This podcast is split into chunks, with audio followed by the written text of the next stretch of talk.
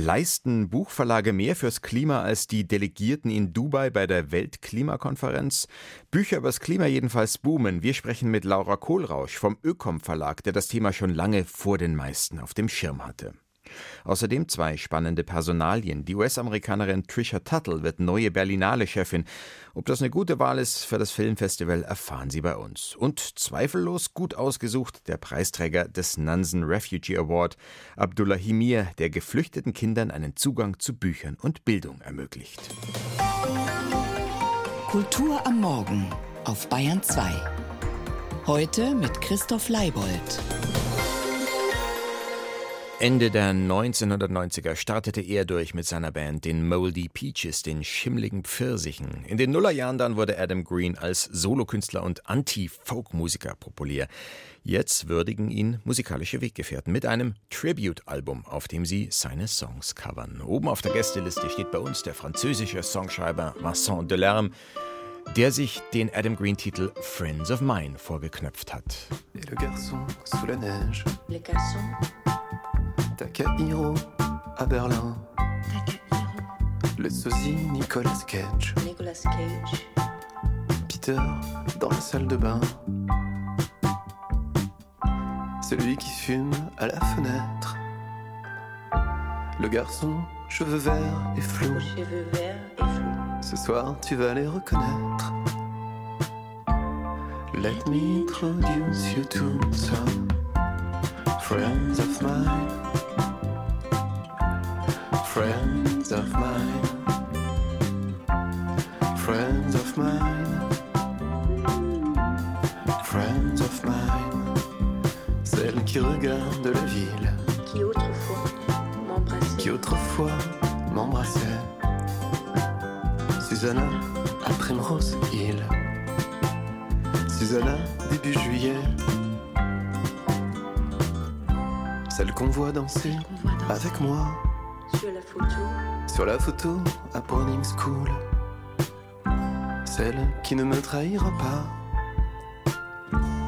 Let me introduce you to some friends of mine. Friends of mine. Friends of mine.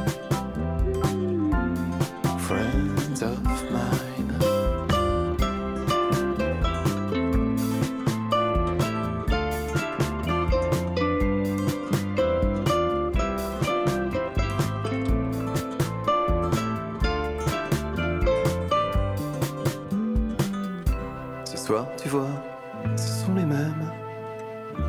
Sous les réverbères, mon amour. Ce soir, j'aimerais que tu les aimes. La nuit introduit surtout toutes les nuits avant toi, toute la vie avant toi, mes amis avant toi. Mes amis.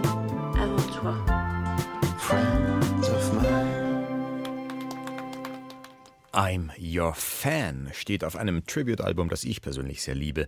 Darauf spielen Musiker von REM über die Pixies bis Nick Cave Songs von Leonard Cohen, darunter auch I'm Your Man, das Lied, auf den der Albumtitel wortspielerisch anspielt. Solche Tribute-Alben werden in der Regel absoluten Topstars gewidmet oder sogenannten Artists Artists, also Künstlern, die großen Einfluss auf andere Künstler hatten oder haben. Cohen fällt zweifelsohne in beide Kategorien. Auch Adam Green wird nun diese Form der Vorbildverehrung zuteil. Moping in Style, a Tribute to Adam Green heißt das ihm gewidmete Coveralbum. Christina Wolf wurde es beim Anhören nostalgisch zumute.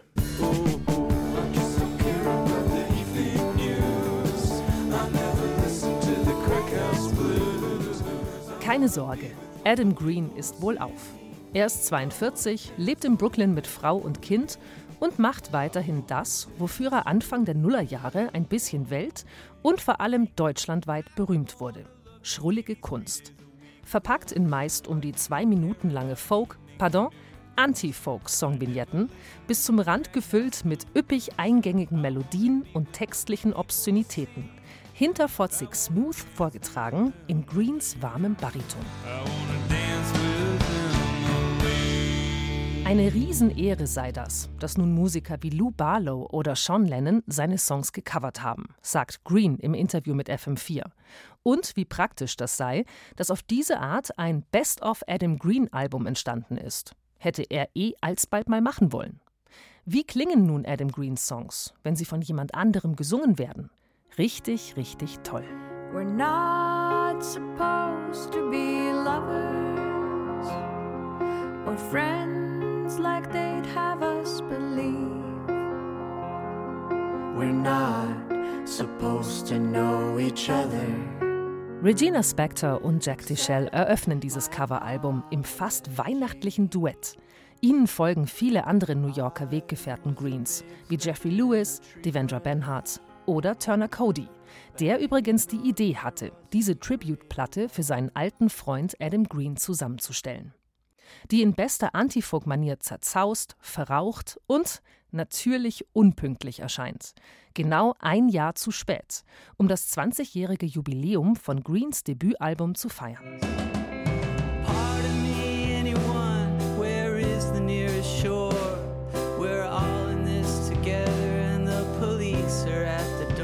Die Königsdisziplin beim Covern ist natürlich die kreativste Neuinterpretation.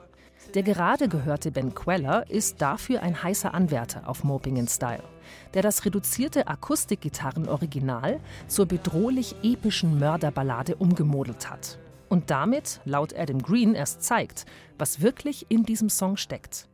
Oder der Album Closer, Musical Ladders in einer Riders on the Storm Variante, stilecht von einer The Doors Coverband interpretiert. Prostitute Finger.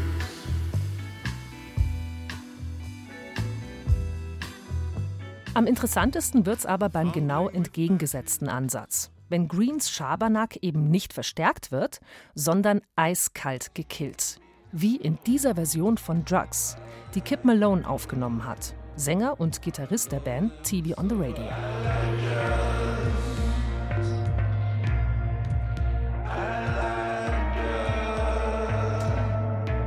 Wer weiß, vielleicht erspielen sich Greens Songs so sogar ein neues und jüngeres Publikum, so ganz ohne ihre typische Nullerjahre-Ironie.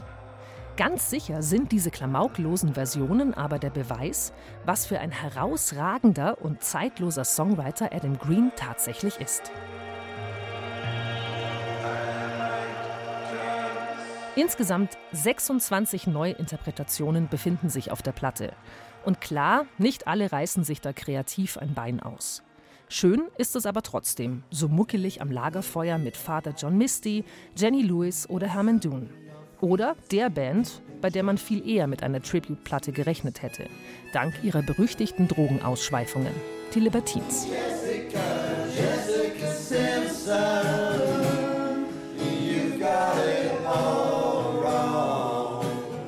In Styles 77 Minuten Spielzeit sind ein perfekter Einstieg in Adam Greens musikalische Welt, die so versponnen ist, so abwechslungsreich und ab und an regelrecht brillant, dass man als Fan der ersten Stunde, dem wie so vielen anderen irgendwann das Interesse an Green abhanden gekommen ist, sich schon irgendwann an den Kopf langt. Wie habe ich die Zehnerjahre eigentlich rumgebracht? So ganz, ohne Adam Green. Moping in Style, so heißt das Tribute-Album für Adam Green, bedeutet übrigens so viel wie stilvoll Trübsalblasen. Rezensionen, Gespräche, aktuelle Berichte aus der Welt der Kultur auf Bayern 2. Früher waren es eine Handvoll Titel verteilt über die Sachbuchregale. Heute füllen Bücher zu den Themen Klimawandel, Naturschutz und Nachhaltigkeit in manchen Buchläden eigene Abteilungen. Grundsätzlich seien niemals zuvor mehr Bücher zum Thema Klimawandel erschienen als heute, sagte dazu unlängst Martin Kugler aus der Jury zum Wissenschaftsbuch des Jahres und er fügte hinzu, ich sehe das positiv, um einschlägiges Wissen in die Breite zu tragen. Im Studio begrüße ich heute Laura Kohlrausch. Sie leitet das Buchprogramm im Ökom Verlag, dem deutschen Fachverlag für Ökologie und Nachhaltigkeit der dieses Thema schon auf dem Schirm hatte, als es noch nicht so flächendeckend in den Verlagsprogrammen vertreten war. Willkommen in der Kulturwelt. Grüß Sie, hallo. Lassen wir uns zu Beginn nach Dubai schauen. Wenn man sich das ernüchternde Ringen dort um den Ausstieg aus fossilen Energien anschaut, der ehemalige US-Vizepräsident Al Gore hat über einen der Entwürfe gesagt, der lese sich so, als hätte ihn die OPEC diktiert. Da muss man jetzt sagen, das Interesse an Büchern über den Klimawandel mag zwar größer sein denn je, aber wenn die Arbeit eines Verlags wie Ökom ja auch aufklärerisch ist und Dubai zugleich so drastisch vor Augen führt, global geht irgendwie gar nichts voran oder nur zäh, muss man da nicht trotz des Booms von Büchern zum Thema aufpassen, dass einen nicht die Resignation befällt? Ja, absolut. Dubai ist natürlich ernüchternd, wobei wir das in unserer 34-jährigen Verlagsgeschichte auch schon öfter erlebt haben, dass man bei solchen Themen auch Rückschläge erlebt und trotzdem aber auch tolle Erfolge feiert. Ich glaube, gerade Dubai zeigt auch, es gibt eine ganz große Menge an Menschen, die sich grundsätzlich für das Thema interessieren, die aber auch zweifeln, die vielleicht in ihrer Lebensrealität noch abgeholt werden müssen in ihren Sorgen. Und da gibt es noch viel zu tun und das ist auch eine schöne Aufgabe für uns. Wobei ich mir vorstellen könnte, dass die hohe Nachfrage nach Büchern zu diesen Themen sich ein bisschen so ungut nach Kriegsgewinnler anfühlt, weil ja das auch die Schrecklichkeit der Lage widerspiegelt, dass dieses Interesse so da ist. Aber profitiert auch Ökom, was den Umsatz angeht, von diesem Boom? Absolut. Im Endeffekt äh, wäre eines der Unternehmensziele quasi, sich irgendwann selber abzuschaffen, mhm. weil es nicht mehr notwendig ist, aufzuklären. Ja, aber natürlich ist es so, dass wir auch als Unternehmen sehr stark gewachsen sind in den letzten Jahren und Jahrzehnten und äh, dass wir da natürlich das auch mitbekommen und auch zum Beispiel auf der Bestsellerliste stehen. Zuletzt auch mit unserem Buch Earth for All des Club of Rome, der damals schon die Grenzen des Wachstums angesprochen hat. Würden Sie denn dem zustimmen, was Martin Kugler von der Wissenschaftsbuchjury gesagt hat, was ich gerade zitiert habe, nämlich, dass das breite Angebotsspektrum auch für ein breiteres Wissen in der Gesellschaft sorgt? Ja, das glaube ich schon. Ich glaube, was wir da gerade sehen auf dem Buchmarkt, ist einerseits eine Ausweitung des Themas und andererseits eine Vertiefung. Ausweitung in dem Sinne, dass wir zum Beispiel nicht nur nochmal erklären, was ist der Klimawandel, sondern auch über Biodiversität sprechen, über Plastikmüll, über Pestizide und andererseits eine Vertiefung, indem wir uns zum Beispiel mit Themen wie Klimamigration beschäftigen oder uns überlegen, was die drohenden Dürren mit der Welternährung zu tun haben. Oder wir reden über den Fußabdruck und den Handabdruck. Also da passiert thematisch auch wirklich ganz viel und das ist schön. Dieser gewachsene Markt heißt ja auch, es ist Quantität da, das ist aber nicht immer gleichbedeutend mit Qualität. Woran erkenne ich denn als Leser oder Leserin, ob ein Buch über die Erderwärmung oder das Insektensterben was taugt oder einfach nur auf einer Welle mitschwimmt. Wenn Ökom draufsteht, natürlich. Ja, das müssen Sie jetzt sagen, aber das glaube ich auch gerne. Ich glaube, ganz wichtig ist, dass man sich die Autorinnen und Autoren anguckt. Wo kommen die her? Haben die zu Dingen geforscht? Haben die sich, äh, in, in welchen Kontexten haben die sich damit auseinandergesetzt? Da sind die Autorinnen, glaube ich, ganz wichtig. Um nochmal an Dubai anzuknüpfen, da hätte man sich auch gewünscht, manche Delegierten aus bestimmten Ländern hätten vielleicht auch mal das ein oder andere fundierte Fachbuch zur Hand genommen. Was mich zur Frage bringt, wen erreicht man mit solchen Büchern? Sowieso die schon Bekehrten und eben nicht die Blockierer und jetzt nicht nur auf so einer Konferenz, sondern generell Klimawandelleugner, die werden sowas ja kaum zur Hand nehmen. Also was wir ganz stark gemerkt haben in den letzten Jahren, ist, dass man erstmal natürlich seine Bubble erreicht. Ne? Man erreicht erstmal die, die schon interessiert sind, aber man erreicht eben je nachdem, wie niedrigschwellig oder mit welchen Herangehensweisen man rangeht, erreicht man eben auch eine breite Masse an Menschen. Und die sind dann oft auch ganz überrascht. Also uns erreichen auch zum Beispiel Leserinnenanschriften von Menschen, die ganz überrascht fragen, oh Gott, warum weiß das niemand? So, ich rede mit meiner ganzen Familie jetzt drüber, ich habe das Buch überall weitergegeben und das zeigt uns ganz deutlich, dass man eben auch neue Leute erreicht. Leider ist ja vermehrtes Wissen nicht immer Garantie dafür, dass die Leute auch im Handeln Konsequenzen ziehen. Ist der Boom bei Umwelt- und Klimabüchern vielleicht auch so eine Art komischem Nervenkitzel geschuldet, so wie bei True Crime Büchern, nur dass der Planet da das Mordopfer ist? Absolut, man nennt das ja auch Doomscrolling äh, in den sozialen Medien, dass quasi sowohl von Autorinnenseite, also von Leserseite eine Art Spaß an diesem Untergang auch irgendwie zelebriert wird. Oder Spaß nicht, aber Faszination. Und andererseits denke ich, ist es genau auch der Knackpunkt, dass wir uns fragen müssen, warum kommen wir denn nicht vom Wissen ins Handeln? Und da finde ich, haben wir, stehen wir gerade vor einer riesigen Aufgabe, weil die Fakten liegen eigentlich auf dem Tisch. Ne? Das ist auch nochmal der Bezug zu Dubai. Wir müssen nicht nochmal erklären, dass der Klimawandel da ist oder menschengemacht. Es geht darum, sich zu fragen, warum tun wir eigentlich nichts. Und da gibt es ganz tolle Erkenntnisse, zum Beispiel aus der Klimapsychologie, die sagen, naja, Menschen kommen halt nicht ins Tun, wenn sie nur eine Wand des Schreckens vor sich haben. Sie kommen ins Tun, wenn sie positive Dinge erleben, wenn sie hören oder lesen, was denn auch zu erreichen wäre, was denn für ihre Kinder oder für sie selber in der Zukunft möglich wäre. Wobei dieses Doomscrolling, also auch diese Faszination an Weltuntergangsszenarien ja auch daran abzulesen ist, dass das Thema in die Fiktion eingedrungen ist. Also Umweltthriller sind ja auch mittlerweile ein eigenes Genre, von Frank Schätzings Der Schwarm bis hin zu den Oktopus-Bestsellern des Drogeriemarktgründers der Grossmann. Ist das aus Ihrer Sicht vom Sachbuchverlag total unseriös oder können auch solche Bücher helfen, für das Thema zu sensibilisieren? Ich finde das gar nicht unseriös. Ich finde das ganz wunderbar, wenn das Thema wirklich überall einsickert, weil es ist nun mal ein Thema, genauso wie Digitales oder Gesundheit oder Familie, das uns ja in allen Bereichen des Lebens berührt. Und deswegen ist es, finde ich, ganz wichtig, dass es auch in allen Bereichen der Publizistik sich verbreitet. Und gerade eben Menschen, die man nicht erreicht mit Sachbüchern, und das sind ja durchaus eine größere Menge an Menschen, das ist einfach so, erreicht man damit halt schon und erreicht dann vielleicht eine nächste Stufe. Zum Schluss noch eine Frage aus der Kategorie nachhaltige Buchproduktion. Würden Sie da in aller Bescheidenheit sagen, da ist Ökom genauso weit vorne dran wie beim Inhalt bei diesen Themen? Absolut. Das ist einer unserer Unternehmenspfeiler, dass wir es von Anfang an genauso machen, wie wir es auch innen fordern sozusagen, also innen wie außen wirklich umweltfreundlich. Und wir sind da auch in der Branche sehr aktiv, also haben zum Beispiel den Blauen Engel für Druckerzeugnisse mit auf den Weg gebracht oder sind jetzt halt aktuell im Börsenverein sehr aktiv und sehen da auch viel Bereitschaft von den Kolleginnen und Kollegen von anderen Verlagen, danach zu ziehen. Die haben Fragen, die wollen was wissen. Und ich glaube, es ist wichtig, dass da einfach die ganz großen Brocken angegangen werden und kein Klein-Klein. Gretchenfrage. Manche wollen ja wissen, hey, ich lese zwar gern das Buch im Papier, aber ist vielleicht das E-Book ökologischer?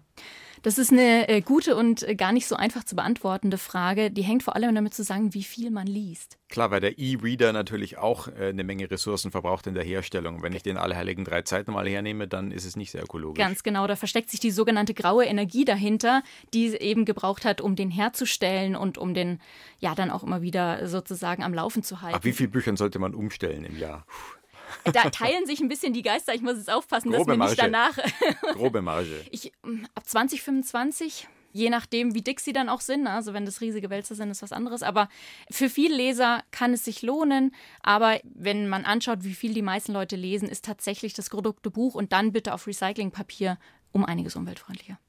Bücher über den Klimawandel sind gerade sehr gefragt. Laura Kohlrausch vom Ökom Verlag war das. Danke für den Besuch im Studio. Sehr gerne. Auch eine Form der Nachhaltigkeit, Songs zu recyceln. Gut, in der Musikbranche sagt man Covern dazu. Vom neuen Adam Green Tribute-Album Moping in Style. Hier sind Regina Spektor und Jack Dishel. We're not supposed to be lovers.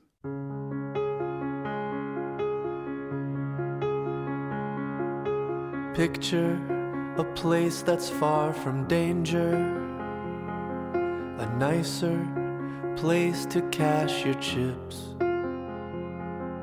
I'm not the one holding you hostage, squeezed in between my lips. We're not supposed to be lovers or friends like they'd have us believe. We're not supposed to know each other, except my apology. I was a babe stuck in a tree branch, banging on my rusty cradle bars. Until you stole my middle finger. Now, who's the one in charge? We're not supposed to be lovers or friends like they'd have us believe. We're not supposed to know each other, accept my apology. Vain underground,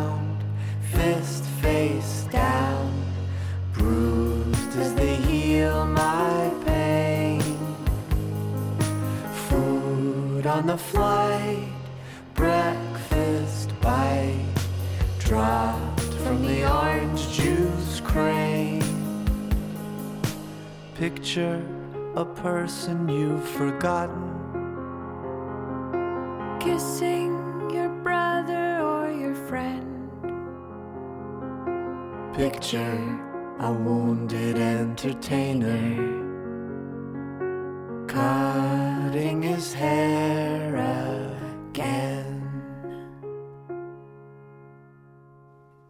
Musik von Adam Green Tribute-Album Moping in Style um jetzt 8.49 Uhr auf Bayern 2.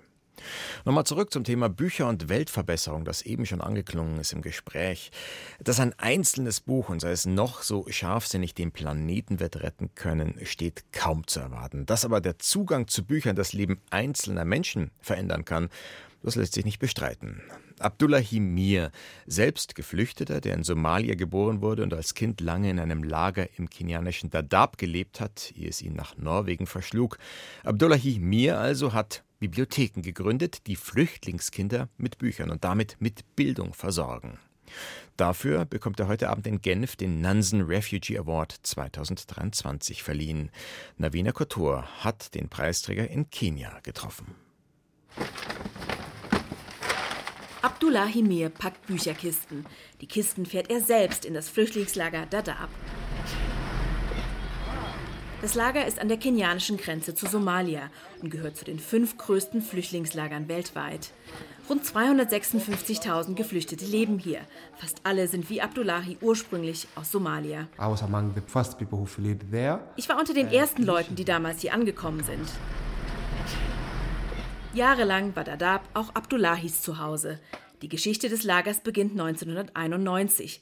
Tausende somalische Zivilisten fliehen vor dem Bürgerkrieg nach Kenia. Unter den Flüchtlingen sind auch Abdullahi und seine Mutter. Er ist damals drei Jahre alt. Während seiner Kindheit in Dadaab gaben ihm Bücher Sicherheit und Stabilität, sagt er. Ich erinnere mich noch an das erste Buch, das ich gelesen habe. Auch wenn ich niedergeschlagen bin, kann ein Buch mir helfen. Und Bildung prägt das Leben. Life to people. Dadaab wird Abdullahis Zuhause. 23 Jahre lang lebt er hier und geht hier zur Schule. Dann hat er die Möglichkeit, nach Norwegen umzusiedeln. Aber nach einigen Jahren zieht es ihn zurück nach Kenia und später auch nach Dadaab. Er studiert Journalismus in Nairobi. Seit fünf Jahren setzt er sich für bessere Bildungsmöglichkeiten von geflüchteten Kindern in Dadaab ein. Once you have education, mit Bildung kann man sein eigenes Land wieder aufbauen. Man kann sein eigenes Leben wieder aufbauen. Bildung ist der größte Gleichmacher. Mehr als 60 Prozent der Flüchtlinge hier sind unter 18. Es gibt zwar Schulen, aber oft sind sie schlecht ausgestattet. Es gibt zu wenig Lehrer, Bücher und Platz. Nur 40 Prozent der Kinder gehen in die Grundschule. Die Sekundarstufe besuchen nur 10 Prozent der Kinder. Auch Rodan Bashir wuchs hier auf. Heute macht sie eine Ausbildung zur Krankenschwester in einem Krankenhaus in Dadaab. Einfach war der Weg dorthin nicht. Wir waren 15 Mädchen und haben uns ein Biologiebuch geteilt. Aber mein Ziel war es, gute Noten in Biologie zu bekommen, um Ärztin werden zu können. 2017 trifft die junge Schülerin Hodan zufällig Abdullahi, der mittlerweile als Journalist arbeitet und über das Leben in Dadaab berichtet. Sie spricht ihn an und bittet ihn, ihr ein Biologiebuch aus Nairobi mitzubringen. Das Treffen ist der Ausgangspunkt für Abdullahis Engagement, Bücher nach Dadaab zu bringen. Ich möchte die jungen Menschen, die in diesem Camp leben, mit der Welt verbinden, damit sie bessere Chancen haben. Bücher können Türen öffnen. In den vergangenen Jahren hat Abdullahi drei Bibliotheken in Dadaab eröffnet und mit mehr als 100.000 Büchern ausgestattet. Zuerst hat er Freunde mobilisiert, später kamen Spenden aus dem Ausland dazu. Die Bücher persönlich unter die Kinder zu bringen, ist ihm wichtig. Ich finde es inspirierend. Es gibt mir neue Energie weiterzumachen, denn die Wirkung ist deutlich. Bücher verbinden. Und damit aus Afrika und Nansen Refugee Award Preisträger Abdullahi Mir zurück nach Europa. Ist auch eine Art Auszeichnung. Die Berufung von Trisha Tuttle als neue Chefin der Berlinale. Die 53-jährige US-Amerikanerin und frühere Leiterin des London Film Festivals tritt im April in Berlin die Nachfolge des künstlerischen Leiters Carlon Chatriot und der Geschäftsführerin Mariette Rissenbeek an. Das gab Kulturstaatsministerin Claudia Roth gestern bekannt. Ja, damit verabschiedet sich das Filmfestival auch schon wieder vom Konzept Doppelspitze, das mit Chatriot und Rissenbeek erst eingeführt worden war. Moritz Hohlfelder kommentiert. Die Berlinale hat ein Talent dafür, sich nicht in die Karten schauen zu lassen, nicht immer zum eigenen Vorteil. Wir erinnern uns, vor fünf Jahren wurde eine Findungskommission eingesetzt, um einen Nachfolger für den charmanten All-Time-Berlinale-Direktor mit Hut und rotem Schal zu finden, Dieter Koslik. Die Suche gestaltete sich schwierig, da die damalige Kulturstaatsministerin Monika Grütters unbedingt eine Doppelspitze wollte, und sie endete überraschend. Carlo Chatrian, ein nerdiger Cinephiler, der dem Festival von Locarno vorgestanden hatte, wurde künstlerischer Leiter und Mariette Rissenbeek, zuvor Direktorin von German Films in München, Geschäftsführerin. Überraschung, denn Rissenbeek hatte eigentlich von Grütters den Auftrag bekommen, Kandidaten für den Posten zu finden. Dann zog sie sich selbst aus dem Hut, zugegebenermaßen eher reserviert, weil sie eigentlich nicht wollte, und bekam den Job dann auch. Diesmal lief es anders, und der neuen Findungskommission kann man nur gratulieren, einen guten Job gemacht zu haben, mit der gebürtigen US-Amerikanerin Trisha Tuttle, lange Jahre Direktorin des British Film Institute in London, kann man nicht nur die erste Frau als alleinige und auch künstlerische Leiterin eines der drei ganz großen Filmfestivals weltweit präsentieren, sondern hat, zumindest auf den ersten Blick, jemanden gefunden, der offen kommuniziert, bestens vernetzt ist, die Magie des Kinos liebt, als Teamworkerin gilt und bereit ist für Veränderung. Mehr geht nicht. Smart und verbindlich wirkte Tuttle gestern bei ihrer Vorstellung in Berlin. Es gab Szenenapplaus und durchaus kluge, coole Statements. Ein Filmfestival wie die Berlinale sei mehr als ein Filmfestival, erklärte sie. Es sei in den turbulenten und herausfordernden Zeiten, in denen wir lebten, wichtiger denn je, als Raum für Gemeinschaft, politische Ideen, für einen offenen Dialog, für Kunst, Entdeckungen und gegenseitiges Verständnis. Festivals spielten nicht nur kulturell eine wichtige Rolle, sondern auch wirtschaftlich und gesellschaftlich. Trisha Tuttle scheint mit solchen Aussagen das Kontrastprogramm zu sein zur eher immer leicht mürrischen Doppelspitze Chatrian und Rissenbeek. Immer wieder wurde den beiden vorgeworfen, weder nach innen noch nach außen umfänglich, begeisternd und vor allem herzlich zu kommunizieren. Jetzt müssen sie noch eine Festivaledition stemmen. Tuttle ist dann ab April 2024 im Amt. Leicht hatten die beiden es nie, auch durch die äußeren Umstände. Drei Berlinale-Ausgaben fanden während der Corona-Zeit statt, samt kräftigen Kostensteigerungen. Das Budget ist aktuell eingefroren, was zur Eliminierung mancher Sektionen und Berlinale-Reihen führte. Dass man jetzt die Plattform Perspektive Deutsches Kino einspart, erscheint höchst unglücklich, zum einen, weil die Reihe nie viel gekostet hat, zum anderen, weil sich das größte deutsche Festival natürlich des eigenen Nachwuchses annehmen sollte. Stattdessen frohlockt nun der Leiter des Filmfest München, Christoph Gröner, der gegenüber dem US-amerikanischen Branchenmagazin Variety erklärte, angesichts der jüngsten Entwicklungen bei der Berlinale definieren wir uns jetzt als die Nummer eins für das deutsche Filmschaffen und wollen damit im nächsten Sommer auch verstärkt die internationale Branche ansprechen. Wenn Trisha Tuttle im April ihr Amt antritt, muss sie einige höchst komplexe und schwierige Aufgaben lösen, Sie wird etwa zu kämpfen haben mit dem Verlust von Spielstätten und Sponsoren. Immerhin gab Kulturstaatsministerin Claudia Roth gestern ein bisschen Entwarnung in Bezug auf die strenge Budgetierung. Die Stadt Berlin wird erheblich mehr Geld bereitstellen und sie selbst verspricht auch zusätzliche Mittel. Das lässt hoffen auf eine bessere Zukunft für die Berlinale.